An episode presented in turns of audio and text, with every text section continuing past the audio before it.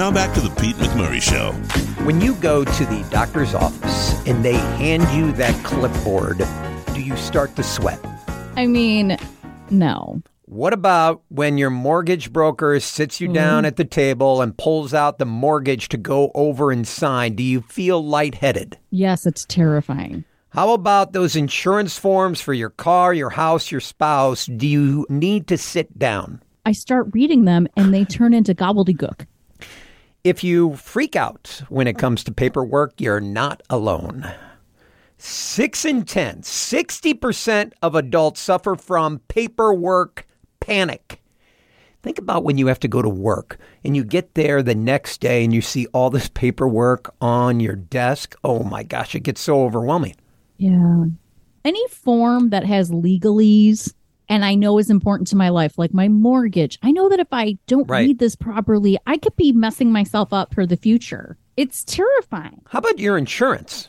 Many adults would rather let their insurance run out instead of filling out forms for hours. It freaks them out. I mean, gotta fill it out, folks. Filling out paperwork at a local doctor's office, booking a dentist appointment, making a will. Think about when you sat down with your attorney and you did the will. Oh, It was the most oh, depressing jeez. afternoon of my life. Oh, you know, this is something that, Yeah. as you're saying it, mm-hmm. I feel like the panic is because we don't understand what it is. Yeah. Don't you wish we were taught this in high school? That you had a class that was called life and it talked about how to get a loan for a mortgage, how to read your insurance Oh, paperwork, how to make choices and fill out your taxes. We're going to get to that in a second. I just had this conversation with my 17 year old.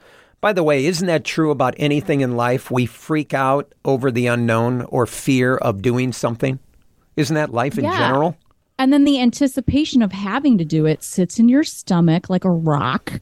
And then you finally start doing it, and it's usually not as bad as you thought it would be. The average person puts off paperwork until the bitter end. Uh, the poll also revealed 24% have experienced problems when paperwork piles up, including stress, worsening health. Think about that. They get physically sick doing paperwork. That's nuts. You got to have your people. You can't always afford people. Sometimes you are the people. Another 19% out of this 60% of the population, 19% of that 60%, if you're doing your math correctly, let their insurance policy run out because they can't handle the paperwork. You can't do that. No, because let me tell you, that's worst case scenario. Mm-hmm. Three in four of us have no one to help us with our paperwork. The study also finds the average adult who lets things pile up will spend three months putting them off. Three months? Three months? Wait a second. You got bills due. How do you let things just go for three months?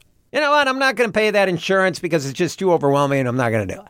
I would feel so overwhelmed about not having paid. It- It's just so interesting. I wonder if you are someone who puts it off, if it's still in the back of your mind, or if it's really like out of sight, out of mind, and it's not bothering you at all. You're just living life. Think about the elderly because it's so overwhelming. They put it off. I mean, how many times have you heard about that? Well, they just let this lapse or they just let it go because they just can't deal with it. That's kind of how I feel about um, home repairs and moving. Because if you don't address it within Oh. like two weeks, Yep. You just get used to the boxes in the corner, Oh. or you get used to the hole in the ceiling, and then you never oh, deal with it. oh with my it. gosh. I'm, Right? I, I remember when I was single, I moved into a place. I'm not kidding. I never unpacked the boxes. I didn't even put together my bed. I put my mattress on the floor and it sat there for a year. Then I started dating this girl and she said to me, What are you doing? Did you just move in here? And I'm like, No, I've been living here for a year. She goes, Well, we're going to take a weekend and unpack it. Because it does. It gets overwhelming. It's crazy. Yeah, you just get busy with life, and you're like, it just becomes Mm-hmm. normal. You brought something up earlier. 46% of those people wish they had learned how to complete common tasks in school. So funny. I had this conversation with Charlie McMurray. See if I left something out here. I'm like, Charlie, we're going to take a week and we're going to go over a few things. Number one, filling out forms. Because you go away to college, you're going to have to fill out forms. Number two, you're going to have to memorize your social security number and make sure you don't share it with anyone. Yeah. Don't do that. It's bad news. Okay. Number three, you need to learn how to do laundry. And you need to know how to properly fold your clothes. You also need Yep. to learn how to run a dishwasher. I had a friend who I love dearly, Yeah. but her parents never taught her. And when she got to college and we moved into a house, she did not know how to run a dishwasher. He does do dishes. He can run the dishwasher. I think he knows how to work the washing machine. I'm not quite sure, but he's going to figure out his freshman year that he's going to have to turn his socks right side out. Oh, it drives me nuts. Learning curve. How about this? Addressing an envelope and knowing where to put the stamp. Yes. I'm so thankful I had a teacher in junior high who taught us Okay. the proper way to do this. And I still remember it and think of him after all these years. We uh we had a low tire pressure and we had to pull up to a gas station and put air in the car. He goes, I don't know what to do. I go, Well, I'm gonna need to show you.